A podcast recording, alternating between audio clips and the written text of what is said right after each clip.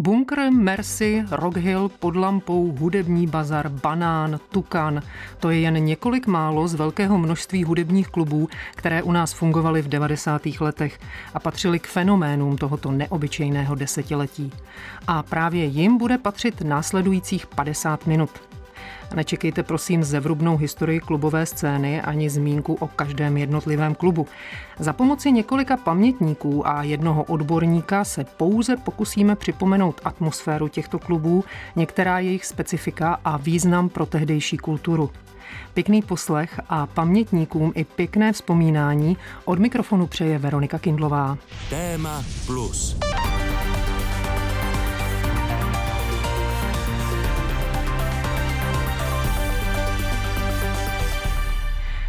Vznik hudebních nebo konkrétněji rokových klubů je pochopitelně spojen s pádem komunistického režimu. S ním skončila regulace populární hudby a bylo povoleno svobodné podnikání. Zároveň tu byli mladí lidé, kteří se chtěli bavit podle svého a nestáli ostranou posvěcené popíkáře, kteří líbeznými hlasy pějí nekonfliktní texty.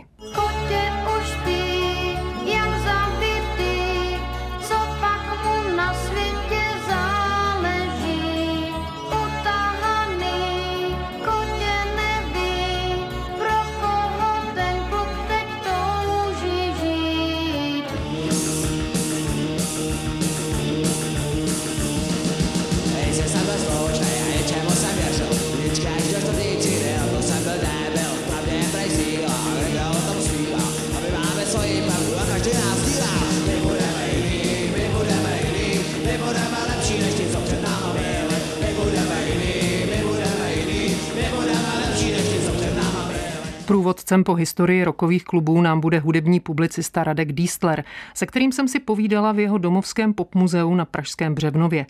Na úvod jsem se ho zeptala, jak to vlastně kolem roku 1989 na české, tehdy vlastně ještě československé hudební scéně vypadalo. Ten přelom 80. a 90. let v české populární hudbě je velice specifická doba, protože tam nastala situace, která je možná vzácná jak zatmění slunce, protože tehdy do konce 80. let ten pop byl docela jako jasně strukturovaný. Byl tady ten mainstream, který na člověka neustále útočil ze stanice Hvězda z zábavných pořadů československé televize a bylo to těch pár desítek tváří, které byly buď soustředěný v těch asi čtyřech velkých genzích a nebo v několika samostatných partách okolo a vedle toho byly ty takzvané menšinové žánry, které se občas dostaly na tu televizní obrazovku, měli ten rozhlasový pořad Větrník na stanici Vltava a dalo se na ně narazit v hudebních časopisech, což byly teda vesměs rokový, folkový kapely a jejich, řekněme, mediální zastoupení proti tomu popovému mainstreamu bylo minimální. I když na konci 80. let si myslím, že toho prostoru najednou pro ně bylo trochu víc ale v roce 1990 samozřejmě v souvislosti s těmi společenskými změnami se to najednou úplně jakoby přepolovalo. A ty populáři ne, že by zmizeli úplně, ale najednou na ně nebylo tolik vidět. A ještě jim občas někdo připomínal nějaké věci, kterých jako se dopustili v předchozí společensko-ekonomické formaci. A, a hlavně strašlivě vzrostla poptávka po v podstatě undergroundu. Nemyslím tím ten hudební underground, ten plastikovský a podobně, ale to, co by v podstatě z hlediska hudebního průmyslu bylo marginální. A to byl hlavně punk, a samozřejmě teda oj vedle toho, a potom metal. Ten rok 1990 byl opravdu v tomhle ohledu mimořádně specifický, protože nejprodávanější desky byl skinheadský Orlík, byly punkový tři sestry, punkový sampler Rebelie a potom metalové desky. Myslím, že první Arakain se velice dobře prodával a nevím, jestli Monitor stihl ten svůj první sampler Ultrametal říká hudební publicista Radek Dístler. Tahle ta situace samozřejmě netrvala dlouho, v roce 91 to ještě chvíli přetrvávalo, ale v 92. roce už bylo zřetelný, že ty soukromí gramofirmy, jako byl Monitor, Multisonic a podobně, který prodávali velký objemy těch metlošů a pankáčů, tak se od toho začali trochu odtahovat a začali se spíš orientovat na nějaký, řekněme, jakoby nový pop. Tam je ještě vlastně jedna věc důležitá, že vznikla taková, my jsme tomu tady v Popmuzeu na výstavě o hudbě roku 1990 říkali nová popová šlechta, že se objevily kapely, které vlastně by se de facto daly považovat za pop, ale jak si ještě ze setrvačnosti byly spíš řazený k té rokové scéně. A to byla Lucie a hlavně teda Lucie, tým a Žentour. A ty vlastně vytvořili takový jakoby model nového popu pro 90. léta. A ty samozřejmě prodávali možná ještě víc než ty metalisti a než ty bankáči. Takže v tomhle ta scéna byla specifická a pak se hlavně změnila ta struktura. Krom toho, že se teda objevily nové gramofirmy, tak začal vznikat prostor pro soukromí rozhlasové stanice, ať už to bylo teda Rádio 1 nebo Evropa 2, jednu za tu alternativnější, jednu za tu mainstreamovou, která přišla z ciziny. Začaly se objevovat specializované pořady v televizi, což bylo to, co jsme vždycky chtěli a ten jeden triangle to prostě nenahradil. Najednou tady běžely klipové pořady ze zahraničí, ať už to byla, já nevím, Generary Hard Show nebo Tim Sykes Video Show, nebo slovenský Rytmik s Miky Žbírkou jako moderátorem. A pak se začaly pomalu objevovat i pořady s českými kapelami. Proslulá Lumírova garáž z ostravské televize, nebo Rockmapa kterou vlastně myslím zpočátku taky dělali Ostraváci. A pak další důležitá věc byla, že začaly vznikat ty kluby. Takže hrubý přehled o poměrech na hudební scéně počátku 90. let nám už Radek Diesler nastínil.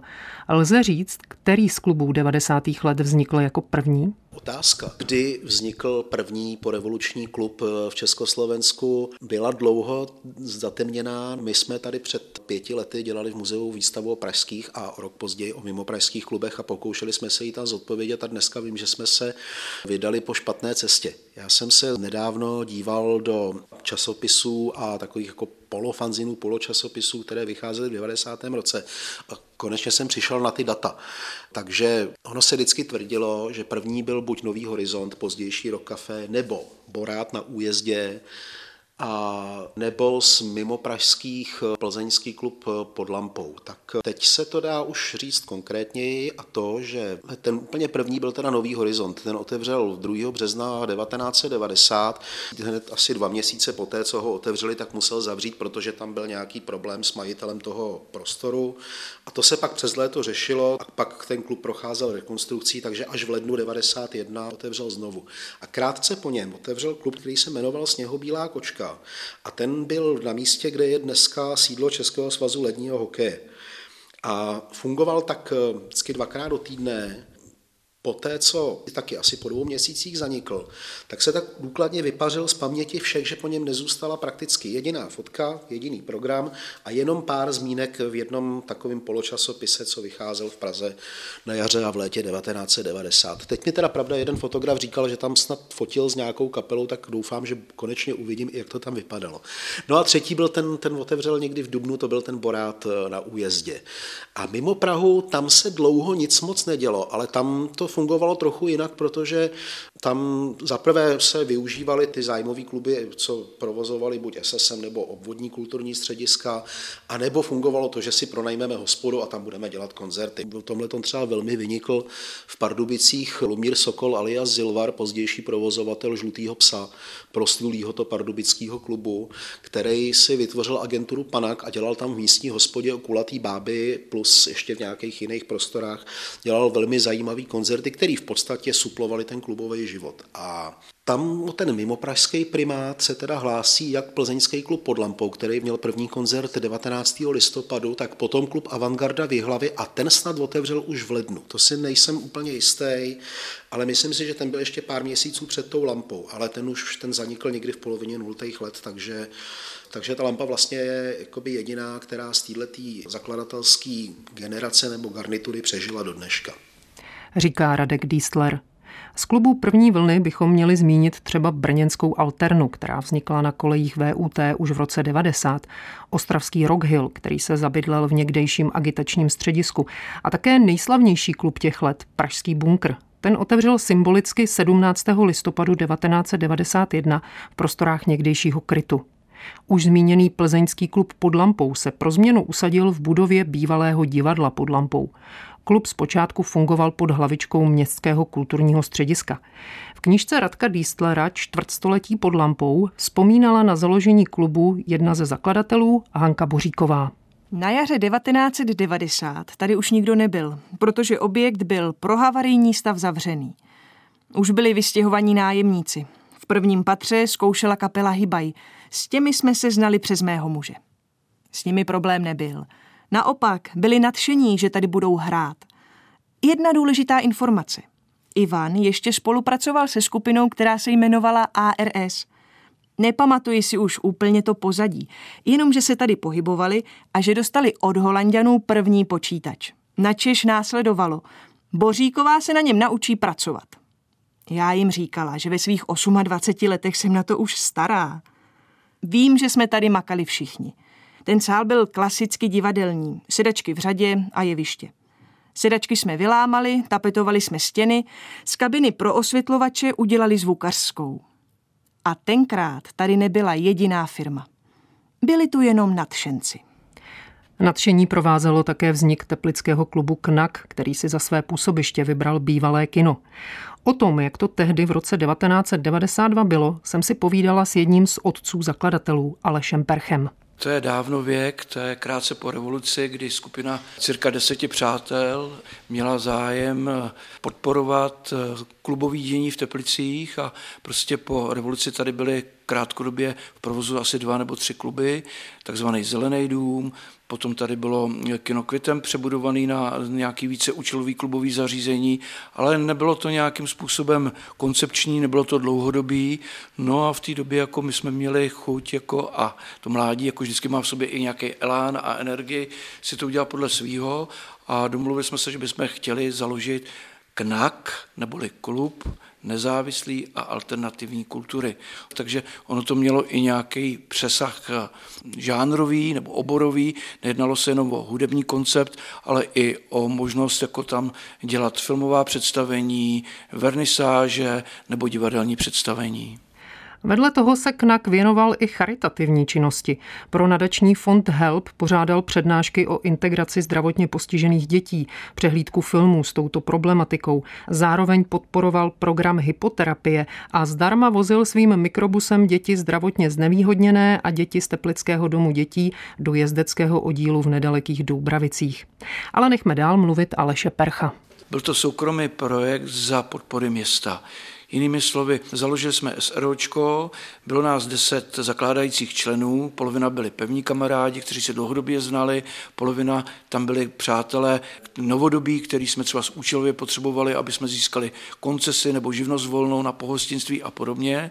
A protože v té době jsme neměli nikdo potřebný nějaký kapitál, tak proto nás bylo tolik, aby jsme dali alespoň nějaký základní mění, 200 tisíc na to, aby jsme pořídili to základní vybavení. A následně jsme se potkávali s někdejším radním a zástupcem starosty, panem Pavlem Šustáčkem a s někdejším, ještě ne primátorem, ale starostou Jardou Kuberou, kteří tomu fandili a dali nám jako tip na to, že by nám mohli pronajmout dlouhodobě nevyužívaný řetelnický kino Svět za určitých podmínek. Velkou roli v tom hrál někdejší šéf památkové péče, inženýr Flesar, který zároveň byl zakládající členem KNAKu a jako městu dodatečně tady za tu nabídku pomoc nezjištnou jako určitě se sluší poděkovat. Trochu jiný příběh měl další mimo pražský klub, podivuhodný mandarin v Lounech. Založil ho Vladimír Drápal.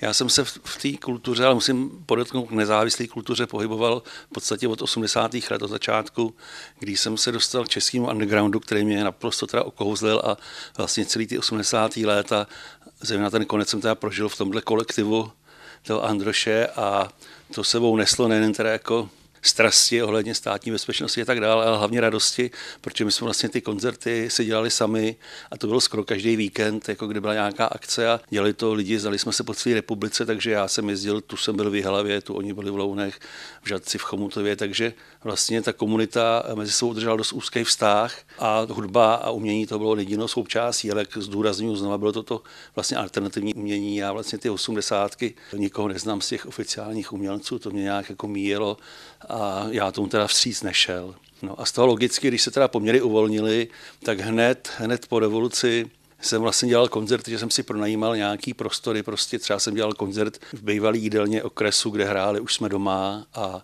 vlastně Jarda Hudka měl manželku zlou, takže když přišel z emigrace, tak jsem měl velký koncert Hudkovi, takže já jsem hned od toho roku vlastně 90 dělal takovýhle koncerty nárazový a byl jsem zaměřený hlavně na tu komunitu toho undergroundu. A pak jsem se teda seznámil s kamarádem, který koupil velký komplex jako restaurací a tam mi vyhradil ten největší prostor vlastně a tam vzniknul regulární klub, který se jmenoval Podivhodný mandarín a ten měl kapacitu 300 lidí a tam už jsem pak jako dělal nějaké věci jakoby komerční, což znamená třeba mimo už jsme doma, už taky věci jako Krausberry nebo Činasky nebo Tata Boy jsem měl jeden z prvních koncertů. Takže tam už to bylo zaměřené taky na tu, na tu jaksi útratu a na tu kapacitu. Jo. Ale hrozně mě to bavilo a vlastně jsem, vlastně jsem skoro všechny ty lidi znal už z dřívejška. Tam je práce předtím usnadňoval i sjednávání těch kontraktů a dělal jsem tam prostě opravdu Krausberry, Švihadlo, jako všechny možný žánry, garáž, vysací zámek a vždycky jsem zůstal jako na úrovni toho rock'n'rollu. Nikdy jsem nešel jako někam do nějakých od opravdu komerčních nebo a naopak jsem to postavil na tom, že jsem dělal to jakoby pro vybraný lidi a že hodně lidí vlastně jezdilo z celého okresu a z celého regionu jezdilo na ty moje koncerty, protože jsem dělal kapely, které nebyly až tak jako typický. Celý život budeš roztahovat klín, aby v něj vyšel potivuhodný mandarin. Vladimír Drápal měl díky předrevolučním zkušenostem ve vedení klubu před ostatními dost náskok. Znal se s undergroundem, věděl si rady s pořadatelstvím. Ale co nováčkové? Jak vůbec v těchto pionýrských dobách, kdy se alternativní scéna i všechna pravidla teprve vytvářela, fungovala dramaturgie klubů? Jak schánili hudebníky? To je opět otázka pro Radka Diestlera. Takhle, ono, otázka dramaturgie jednotlivých klubů a jejich eventuálního propojování je docela zajímavá, protože samozřejmě zpočátku ty, ty kluby, zejména teda ty mimopražský, fungovaly spíš jako místa, kde se potkávali lidi z místní scény, ať už jako muzikanti nebo jako diváci, kde měli odbytiště místní kapely nebo kapely z regionu a spíš jenom jako taková třešnička tam občas přijel nějaký ten umělec až z Prahy. Ale vlastně už docela brzo se u těch eh, ambicioznějších klubů začaly objevovat tendence eh, nějakým způsobem ty svoje aktivity propojovat.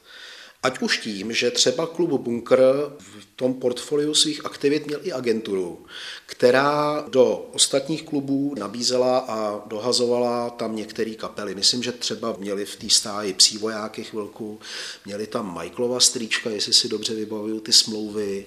Jak to v počátcích vypadalo v Teplickém knaku, na to jsem se zeptala Aleše Percha. První roky to fungovalo divoce ve všech ohledech. Jako. Ale zase takovou tu neprofesionalitu nahradilo nadšení. A částečně jsme měli kontakty na tu alternativní a i undergroundovou scénu tím, že prostě jak bylo typově eh, poskládané to združení těch přátel, to znamená, že tam bylo i pár jako lidí, kteří podepsalo chartu a kteří měli nějaké jako vazby na tu pražskou undergroundovou scénu. A na druhé straně tam byli i někteří mladší, kteří zase prosazovali už takový ten modernější jako pojem, jako hudebního vyjádření, to, co se třeba potom označovalo jako nezávislá hudba nebo alternativní. Ale samozřejmě my jsme se učili všichni za pochodu, ani ty velké kluby známé v Praze jako neměli v prvopočátku hned pevnou dramaturgii, jezdili jsme, navštěvovali jsme se, vyměňovali jsme si zkušenosti, takže za nějaký dva, tři roky se nějakým způsobem vytvořil tým, který uměl ty věci řídit jak po stránce obsahové, teda program, tak po stránce možná finanční, marketingové, byť to nedopadlo úplně ekonomicky nejlépe. To Aleš Perch naráží na dobu o několik let později, kdy klub skončil ve ztrátě. Ale vraťme se do lepších časů. Někdy kolem roku 1995 se dokonce některé kluby pokusili spojit a založit jakousi asociaci. Ta měla spolupracovat ve věcech programu, společného postupu při řešení stížností, které na kluby často přicházely od veřejnosti, anebo při sporech s osou. A nakonec zůstalo ale jen u myšlenky. A pak samozřejmě teda byla ještě jedna věc pro ten začátek 90. let to byl docela fenomén, že některý lidi si začali pokoušet o agentáž právě víceméně na té klubové scéně A začali jsem vozit v podstatě dost neznámý zahraniční kapely, ale jak tady byl v obrovský hlad, tak na to lidi chodili. Konec konců jeden z klasických případů byl Petr Ružička, který už někdy od podzimu 90 jsem začal vozit, ale opravdu zvláštní party který dneska, když by se po nich člověk koukal na YouTube, tak by už asi nenašel a jenom velký znalci, když o tom je někde řeč, tak si zajdou na ty Discogs a řeknou si, jo, André von Zvelsu, jasně, pamatuju si. Ale docela myslím, že to tehdy fungovalo, že jim byli schopni třeba tady udělat prostě malý turné a nebo je dostat i na nějaký z prvních letních festivalů, jak byly takový ty Woodstocky československý ve východních Čechách a podobně. Takže se tímhle tím způsobem docela i dostávali nějaký jakoby nepříliš významný, ale zajímavý kapely ze zahraničí, a i tímhle tím způsobem se ty kluby nějak propojovaly. A Radek Diesler zmínil, že v Čechách byl hlad po hudbě a lidé prostě chodili na všechno. Potvrzují to i vzpomínky Jiřího Hefreitera, který vystupoval v plzeňském klubu pod lampou a také přispěl do almanachu čtvrtstoletí pod lampou. Byla naprosto unikátní doba, která se podle mě nikdy nezopakuje. Že si šel třeba do Lampy na koncert, vůbec si nevěděl, co to je za kapelu, ale buď tě bavila nebo ne. A šel si tam, aniž bys znal jedinou písničku, aniž bys věděl, co ta kapela hraje a buď se ti to líbilo nebo ne. Když ne, tak si zbytek času strávil na baru.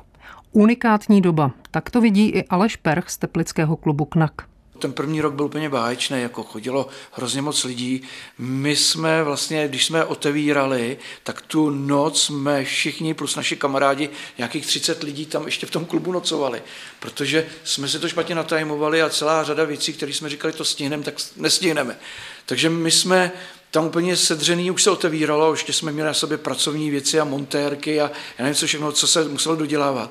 A jako jenom jsme žasli, že tam jako je o nějakých 300 lidí víc, než kolik byla reálná kapacita. Jo. Tak jsme měli obavy, aby jsme hned ze začátku neporušovali nějaký nastavený pravidla, protože ať už hygienická služba nebo vlastně ten, který nám to pronajíval město, měli teda nějaký představy o tom, aby se dodržovaly nějaké standardy školy, požárním předpisům a tak dále. Takže to bylo úžasné. Jako na druhou stranu nás to úplně teda nakoplo, protože ta únava potom z nás spadla, že to má cenu a bylo to takový zajímavý období, kdy ještě se žilo z nějaký euforie po sametové revoluci, protože jsme to otevřeli nějaký tři roky cirka po sametové revoluci, takže byl jednak hlad pořád po takový tý, jako tenkrát téměř zakázaný nebo nedoporučovaný nebo nesehnatelný hudbě.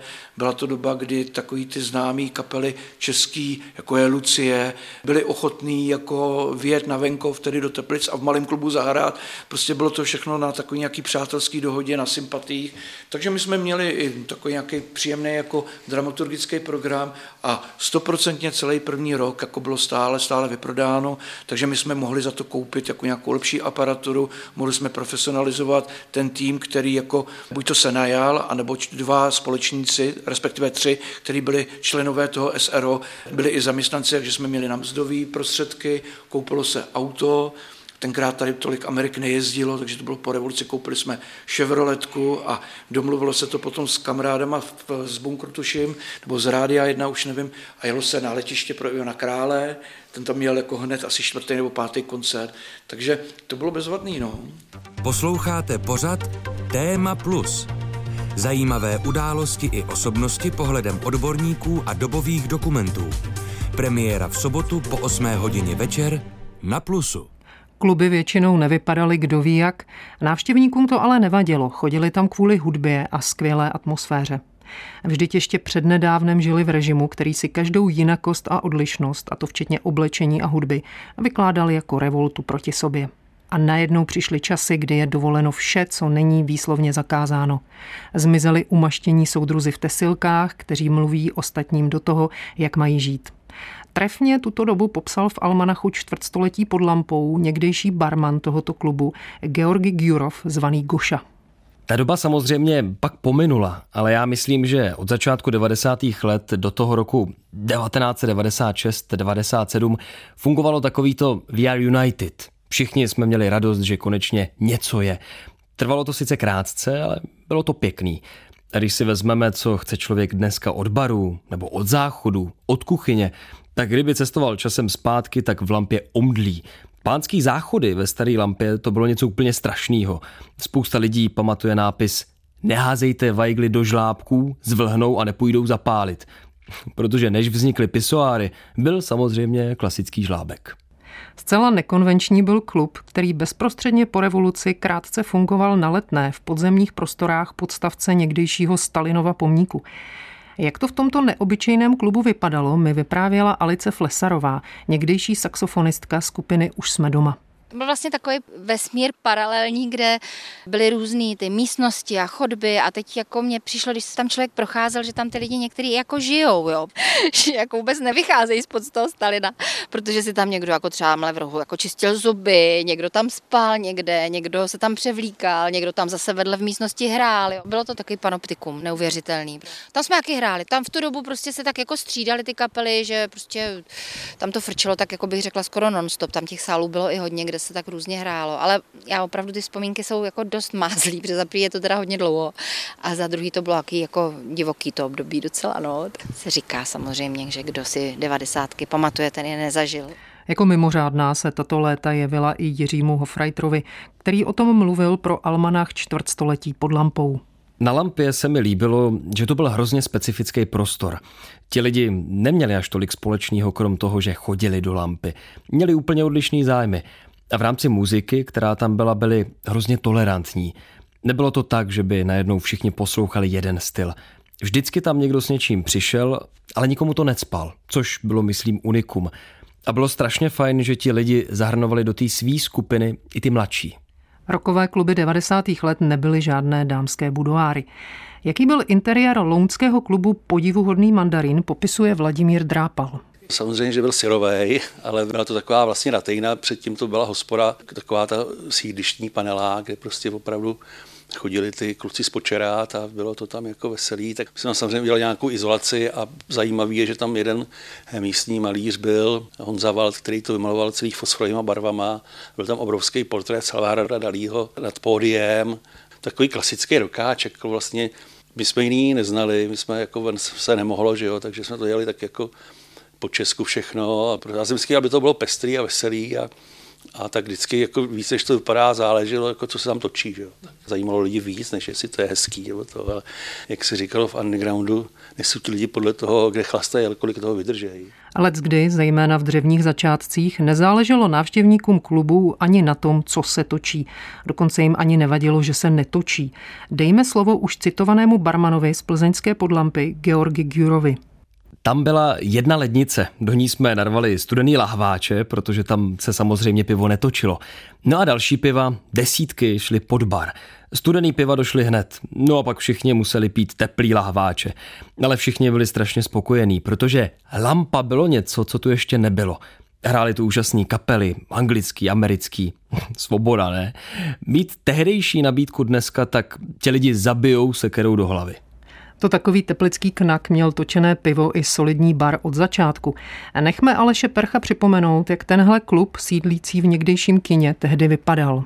Celé to hlediště, to znamená nějakých 15 nebo kolik tam bylo řád sedadel v kině, tak ty jsme všechny demontovali, aby tam vznikl jako velký prostor pro stání, pro tancování a jenom jsme tam ponechali horní část pod promítacím plátnem jako bar podélný, to jsme okoukali v Rock Café a v bunkru. No a v podstatě jsme hodně jako peněz investovali i do rekonstrukce tý, dneska se tomu říká modně stage, to znamená toho pódia, kde vlastně bylo promítací palátno. Dělalo se to z prvopočátku takovým mixem, že jsme nějakou základní aparaturu měli my a kapely si vozili svoji a potom, jak se to profesionalizovalo, jak jsme si to i zvučili na svoji aparaturu. A potom je ještě důležitá ta věc, že to kino mělo velikánský zázemí technický, mělo to předsálí nějaký, takže tam byla regulární hospoda, takže tam byl šenk, jako, protože samozřejmě už tenkrát jako jsme věděli, že na té kultuře nelze vydělat, že se to musí něčím jako subvencovat, takže čím jiným než hospodou. No a dokonce jsme tam měli i takovou malinkatou klubovnu a šatnu. V zádveří, ještě jestli si dobře pamatuju, tak jsme měli i takový jako krámek, kde se prodávali tenkrát první CDčka, to byla novinka a bylo to zároveň i jako šatna. Pojďme ještě chvíli u klubových hospod a barů zůstat. Opět otevřeme knížku čtvrtstoletí pod lampou a necháme jednoho z jeho tehdejších šéfů, Petra Chouru, vzpomínat, co se tehdy pilo a jak to za barem někdy chodilo. Rum s kolou, který zůstává na věky, beton, bavorák, griotka s vaječňákem, mozek se tomu říkalo.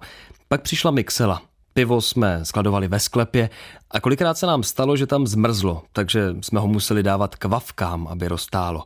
Lidi v tom často měli let. Nikdo nebyl hospodský, živnostenský list jsme dostali jen proto, že mám vystudovanou potravinářskou průmyslovku. Taky zpočátku nebyly velkoobchody. Byl velkosklad potravin a tam se jezdilo nakupovat. Nebo třeba můj kamarád dělal ve firmě, která dělala trička. Jezdil do Mexika a přivezl tekilu. A domluvil si, že mu pošlou balík. Ochutnali jsme, hrozně nám to chutnalo, takže jsem od něj koupil hned dvě flašky. Jednu jsem nechal doma a jednu dal na bar.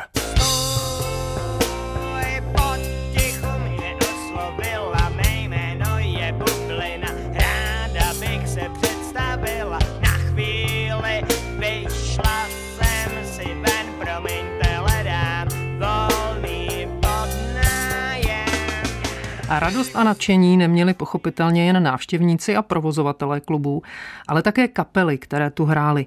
Byly to totiž valnou většinou právě ty, které měly s komunistickým režimem problémy. Aby mohli hudebníci za minulého režimu oficiálně vystupovat, museli absolvovat takzvané přehrávky. Zahrát své písničky před komisí, která pak posoudila jejich hudební kvality. A to si pište, že v takové komisi žádní fanoušci rokové nebo snad dokonce nedej bože punkové hudby neseděli. Zažila to i Alice Flesarová, která se skupinou Už jsme doma hrála ještě před pádem komunistického režimu. To jsem zažila, to bylo velmi vtipný občas. To, to mám jako výbornou teda historku z přehrávky, protože jsme dělali přehrávky s psíma vojákama a Filip tam hrál Marilyn Monroe a náš kytarista Romek Hanzlík, který teda bohužel už zemřel, tak to úplně asi neznal ten text dobře a ten Filip, když vyšel prostě z toho sálu, kde zahrál prostě tu Marilyn Monroe, že, tak ten Romek se k němu tak jako přitočil a říkal, ty Filipe, teda jako, ty jsi fakt jako dobrý, takhle před tou přehrávkou komisí, ty jsi to tam vybalil, jako mě dali modrou, jo. A Filip říkal, ty vole, to je Marilyn Monroe. Pro mladší posluchače doplním, že dostat modrou znamenalo dostat modrou knížku, průkazku o neschopnosti k vojenské službě, tehdy velmi žádaný dokument. V té komisi seděli a posuzovali to i třeba takový lidi jako Karel Hála. To bylo taky jako docela vtipný, že jsme tam tak jako hráli nějaký to Soused Ink, Nekola, Soused Ink a tam seděl prostě Karel Hála, ale ten byl takový hrozně hodnej a i ty informace byly takový, že těm kapelám spíš se snažil vždycky pomoct, no, ale, ale byla to teda občas strašná jako fraška, protože se nesměly hrát písničky třeba s různýma názvama, že jo, nebo byly kapely, které si změnily velmi často jména, protože prostě během chvilky je zase zakázali, tak si to změnili a pod jiným jménem hráli vlastně ten samý repertoár. Bylo to hodně akční, bylo to takový hodně o skrývání se a občas jsme i zažili samozřejmě takové ty věci, že se někde hrálo a přijela tam prostě spousta Antonů, že jo, policajti naházeli lidi jako do auta a odvezli je.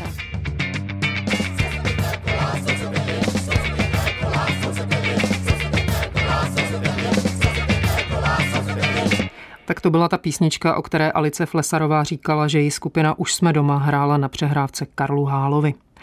Kde vůbec mohly v dobách před sametovou revolucí takovéto kapely hrát?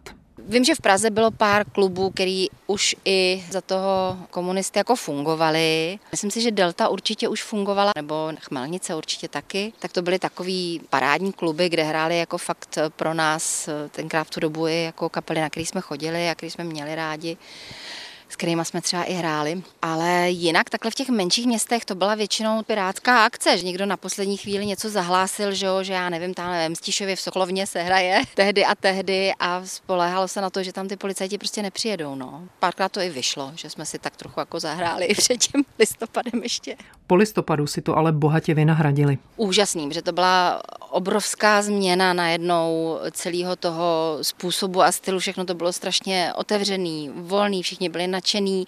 Samozřejmě hrálo se hrozně moc. Já si pamatuju i dny, kdy jsme měli třeba dvojáky, trojáky, že jsme přejížděli, já nevím, z Loun do Prahy a tam jsme třeba během večera měli dva koncerty.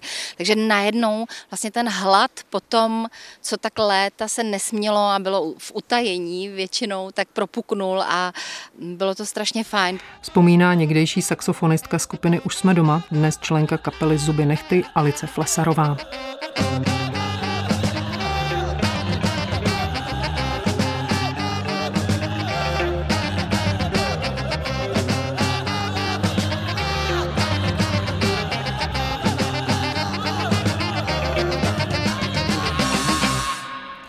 Jaká vůbec byla ta porevoluční klubová hudba?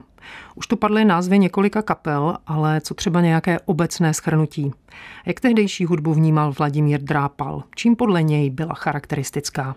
Já si myslím, že tenkrát hrály kapely, které hrály už před 89. a dejme tomu, že celá řada z nich neměla ty přehrávky, ty papíry a hráli proto, že jakoby je to pudilo, že samozřejmě s tím byly spojeny nějaké problémy, nepříjemnosti v rodině, v práci, vlastně jako všude. Jo, a že přesto jako v nich bylo nějaká touha to dělat. Čili jako z mého pohledu to bylo jako upřímný a to vyslovení bylo pravdivý. A že v tom nebyl žádný kalkul, co by, jako by se mělo nebo nemělo, co se bude líbit, nebude líbit, že v nich byla jako by ta touha prostě jako ten svůj názor vykřičet. V tom ten český underground si myslím, nebo ten punk, nebo ta alternativa, byla zajímavá, že vlastně bylo to srovnání s tím západem, nebo že ty vzory západní, když teda pomenujeme ty Sex Pistols, nebo takový ty ty, ty věci, které se dostaly i sem, ale třeba ten český underground fakt vyrost ze své bytných kořenů, které jsou třeba pro ty Čechy jako ojedinělý. Jo. Že to bylo taková jako temná záležitost, která odrážela ten život. Takže to si myslím, že třeba bylo výjimečný a že ty kapely, jakoby pak, když se mohlo hrát, tak vlastně se neměnily, že furt byli sví, že furt měli nějaký názor a zatím si stáli, což samozřejmě jako se postupně doby změnilo, když některý se stali slavnými nebo komerčnějšími, tak samozřejmě jako ten trh je nějak jako směřoval ale že to otevření vlastně té svobody, těch stavidel té svobody přineslo i tyhle kapely, které prostě hráli, protože museli, ne? že si říkali, tak na, na tom děláme prachy a vydáme desku, že to vůbec neexistovalo. Že jo? Tam byli rádi, když koncert vůbec proběh, že jo? nezakázali policajti. Takže tam byla nějaká ta vnitřní urputnost, který prostě já jsem věřil a která pro mě byla důležitá, pomáhala i mě nějak překonat takovou tu, tu tíseň z toho okolo. Nadšení návštěvníků rokových klubů zpravidla nezdíleli obyvatelé sousedních domů. Kluby velmi často sídlily v centrech měst a zpočátku si jejich provozovatelé nelámali hlavu s nějakou zvukovou izolací. Když se povedl program a byla dobrá společnost, jeli kluby až do časných ranních hodin a rozjaření návštěvníci vracející se domů většinou nebrali ohledy na svoje spící spoluobčany my jsme udělali tady izolaci poměrně dobrou, protože ten kolega, co to jsem měl s ním, tak do toho investoval jako vůbec, takže tam, tam se na to docela dbalo, ale byla legrace třeba to byl prostor, pod tím byla samoobsluha. To bylo tak velký jako sámoška vlastně, jo, na tom sídlišti. A teď jsem si vybavil třeba, že tam hrála skupina Boron, která se chlubila tím, že byla jedna z nejhlasitějších. Tak ráno nám po koncertě volali, že v té samoobsluze spadly jim zářivky ze stropu, že jim popadaly. Takže to byl takový jako, jako veselý zážitek z rokových klubů, že Boron fakt jako se s tím nemazlil. Vzpomíná Vladimír Drápal z lounského klubu Podivuhodný mandarin.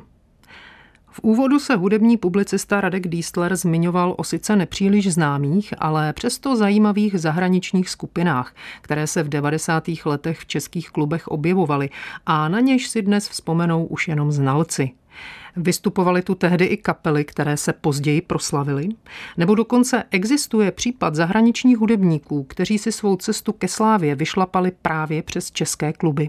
Co si třeba pamatuju, tak to byly Tindersticks třeba.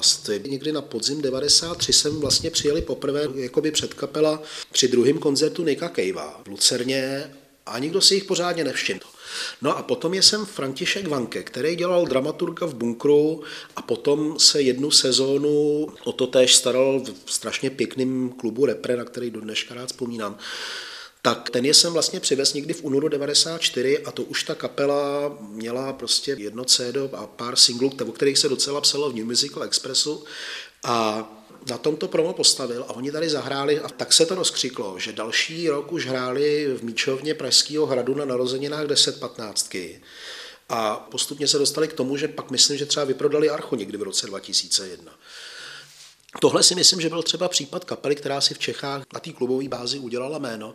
A pak by se asi taky ještě našli některý další konec konců docela hezký případ je třeba Čamba Vamba. Protože tam měla první koncert v Čechách v tom legendárním klubu u Zoufalců. Potom už měla velkou lucernu asi rok poté. A vlastně další výborný případ jsou Valtary.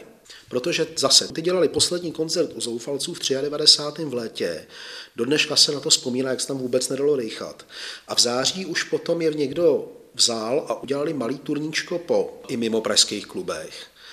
A to, od toho ta kapela začala růst, růst a potom už třeba byla schopná vyprodat velký Belmondo a zároveň prostě udělat další štace po celé republice.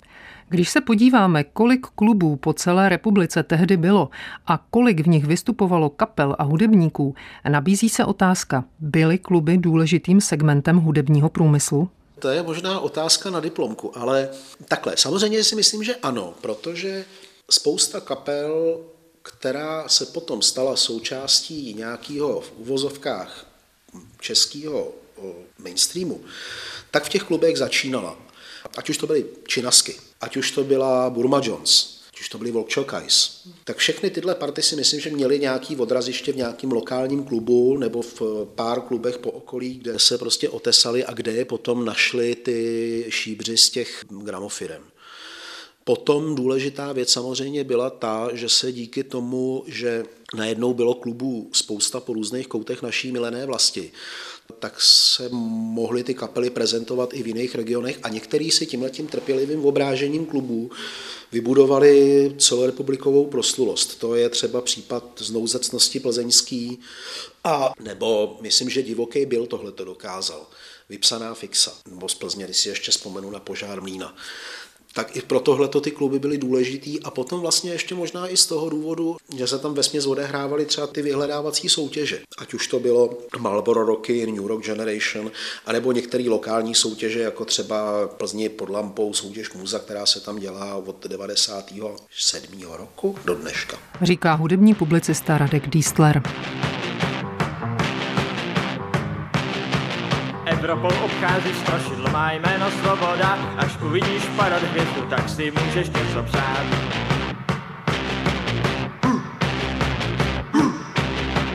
Někdo schodil jeden chomout, sám si jiný přichystal, jí doprava či doleva, všude je tu spousta stran. Zlatá éra rokových klubů vlastně netrvala dlouho. Jistě některé přežily až dodnes, ale přece jen jsou už poněkud jiné. Mnohé z těch původních zanikly a některé velmi záhy. Někdy proto, že provozovatelé pro samé nadšení a opojení hudbou a dobou zapomínali myslet na ekonomickou stránku celé věci. To byl podle pamětníků třeba případ ostravského Rockhillu.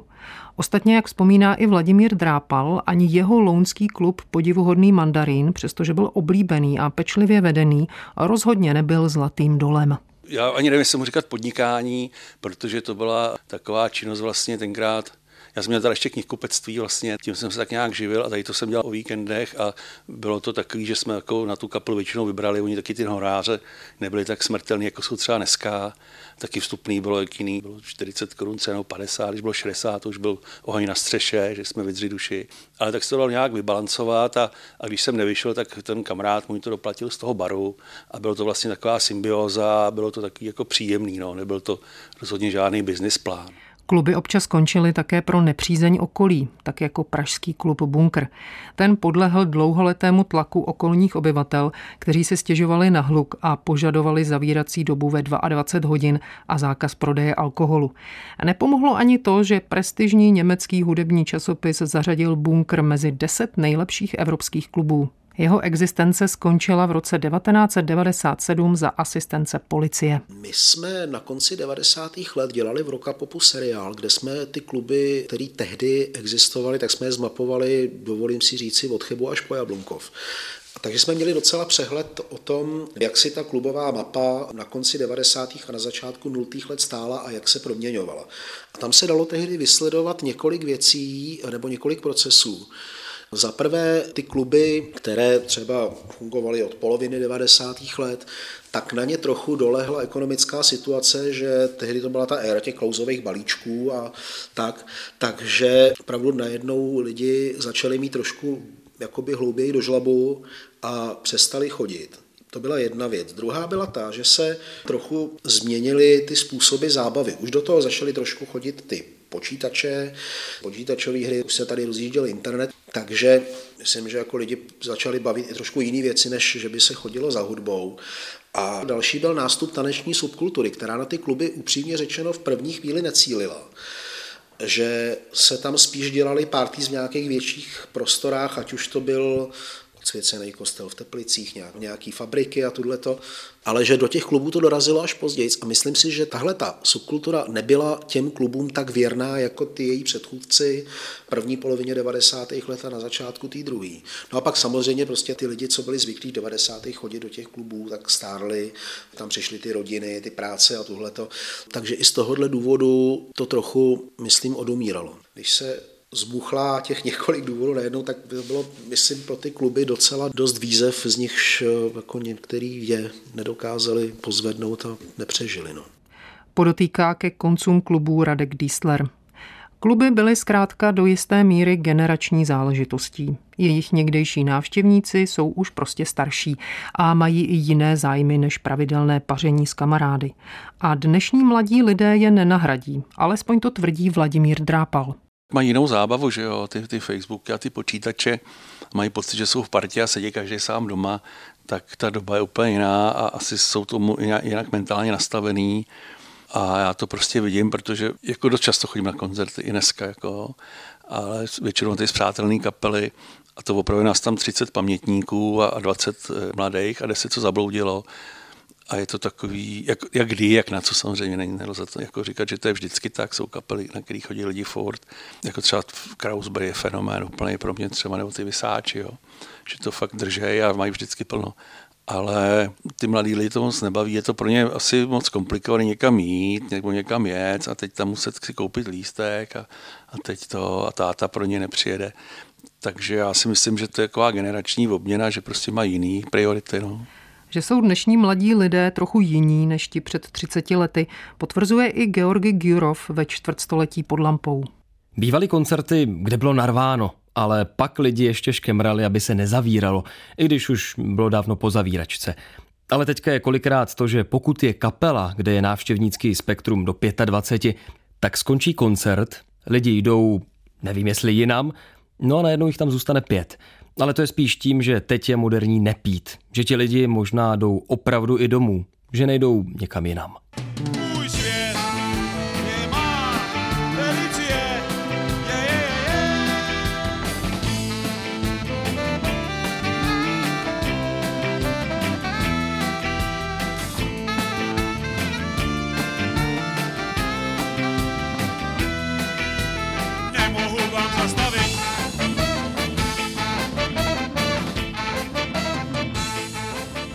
Sice jsme na úvod našeho pořadu říkali, že nechceme vyjmenovávat všechny kluby, které u nás v 90. letech působily.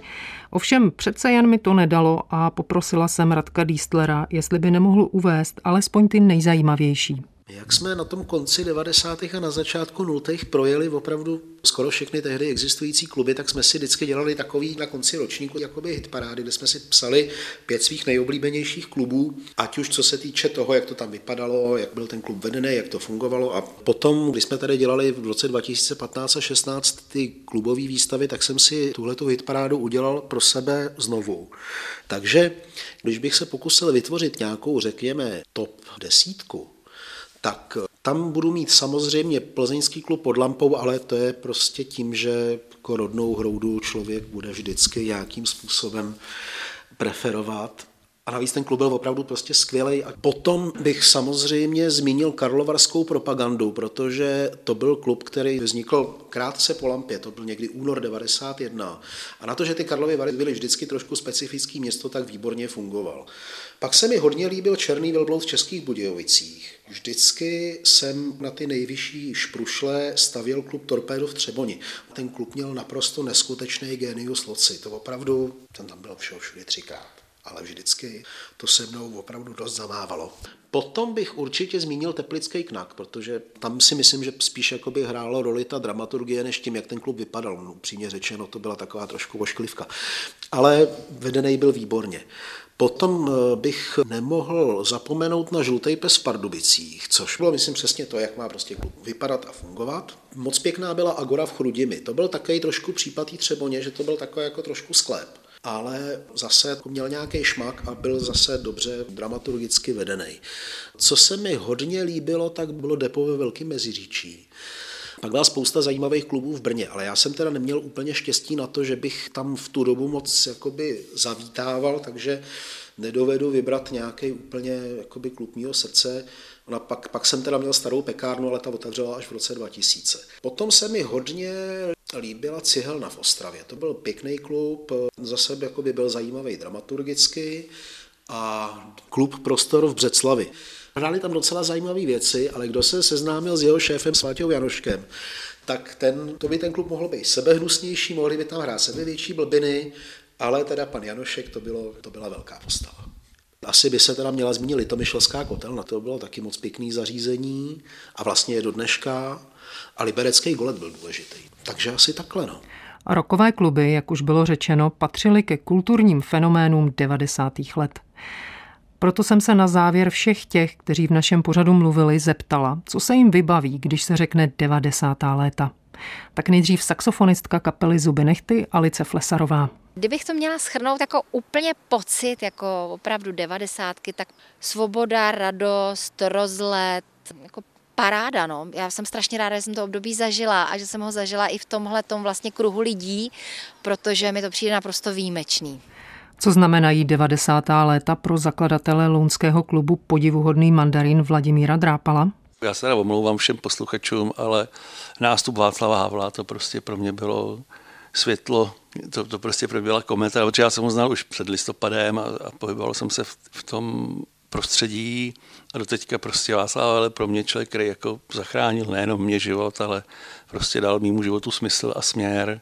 A to se potvrdilo, když na stroj vystoupili Stouni. Když přijeli Rolling Stones, tak jsme byli zájezdem velkým, jako tam kde kdo a říkali, teď už bolševici jako jsou pryč. Když přijeli i Rolling Stones, tak jako je to super, jako, takže to tak úplně pravda nebyla, že jo, to vidíme dneska, ale 90. dali pocit úžasné svobody a taky jakoby stvrzení toho, že jsem žil jako správný život, jo, že jsem že jsem udržoval kontakty se správnýma lidma a že jsem jako myslel jako vlastně pozitivně a dobře. Že ty ideály, které já jsem jako vyznával, které jsem žil a které nebyly úplně předtím jako povolený, tak se ukázalo, že prostě tu sílu a máj a to mě úplně stačí, že, že tohle vím a to mi nikdo neveme. Stejnou otázku, čím jsou pro vás 90. léta, jsem položila i Aleši Perchovi, jednomu ze zakladatelů teplického klubu KNAK pohoda, velká pohoda. Splnění snů, komu vše šli od válu, všechny takové ty sny, které my jsme měli a nemohli jsme je realizovat, cestováním počínaje, seberealizace v jakýmkoliv oboru, sám za sebe, nové možnosti jako ve všech ohledech. Takže jako velká euforie a já osobně to mám spojený jako s Václavem Havlem, jako s takovým tím majákem a symbolem toho, kam bychom se mohli jako nasměrovat. A na závěr ještě hudební publicista Radek Dístler z Pražského popmuzea. Bytostně nesnáším termín zlatý 90. Na některé své přátele, když to tak jako s tou oslintanou nostalgií používají, tak na ně i syčím. Ale byla to strašně zábavná a strašně kreativní doba, která byla tak jako trošku ušmudlaná, ale to k tomu vlastně patřilo. A byl to nejlepší čas na to, aby člověku bylo mezi 18 a 30.